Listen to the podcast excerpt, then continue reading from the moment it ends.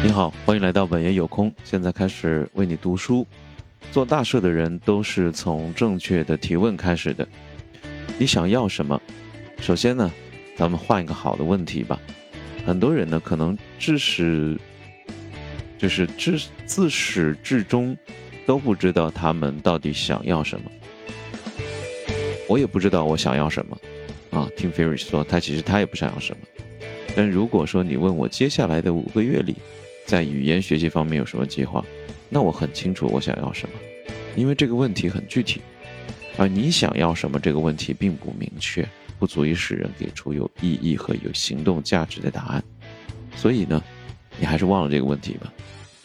包括你的目标是什么，也是一个令人困惑和颇费猜测的问题。为了重新表达这个问题，让我们退后一步哈，我们从总体上来看。呃，我们假设一下，如果有十个目标，我们都达到了，所有的这些付出会换来什么样的结果呢？那一般常见的答案呢是快乐，这也是我五年之前可能会给出的答案。但是我现在并不认为这是一个好答案，因为买一瓶酒也能够换来快乐。快乐这个词呢，很显然被滥用，就是 happiness。但是其实有一个词能够更为精准的表达我所认同的真正的目标。那请允许我先提一个问题，就是快乐的反义词是什么？是悲伤吗？不是。正如爱与恨其实是一一枚这个硬币的两面一样的，快乐和悲伤也是如此。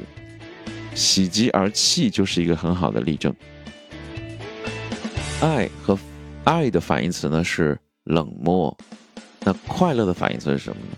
应该是无聊，这才是问题的关键。而激情是快乐的同义词，它正是你应该努力追逐的东西，而且是治愈一切疾病的良方。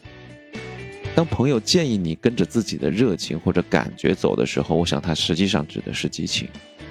那么，其实绕了一圈，我们就找到了答案，就是你要问的问题不是说我想要什么，或者我的目标是什么。你应该问是什么事情能够让我富有激情？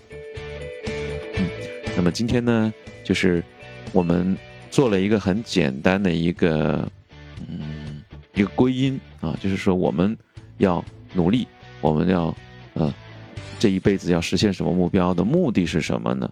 那有的人认为是快乐，在这里呢，Tim Ferris 直接指出来，他五年之前的答案是快乐，但他后来发现快乐可以用很多的方式买得到。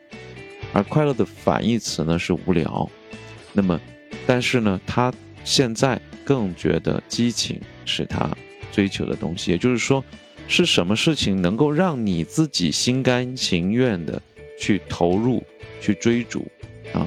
哪怕你要付出所有的金钱，就是你也愿意去做的事情，就是就有钱难买我愿意，就是那个你愿意，就是。呵呵还真是哈，在这个题材上，人类创造了很多的东西，比如说还有一首歌曲叫《我愿意》，是吧？好的，那么如果你有什么想法呢，欢迎在下面评论区告诉我。同时呢，也欢迎你在喜马拉雅和荔枝微课搜索“本爷有空”，来寻找到更多的有关于我的内容和音频节目。今天就到这里喽，非常感谢你的收听，我们下次再见，拜拜。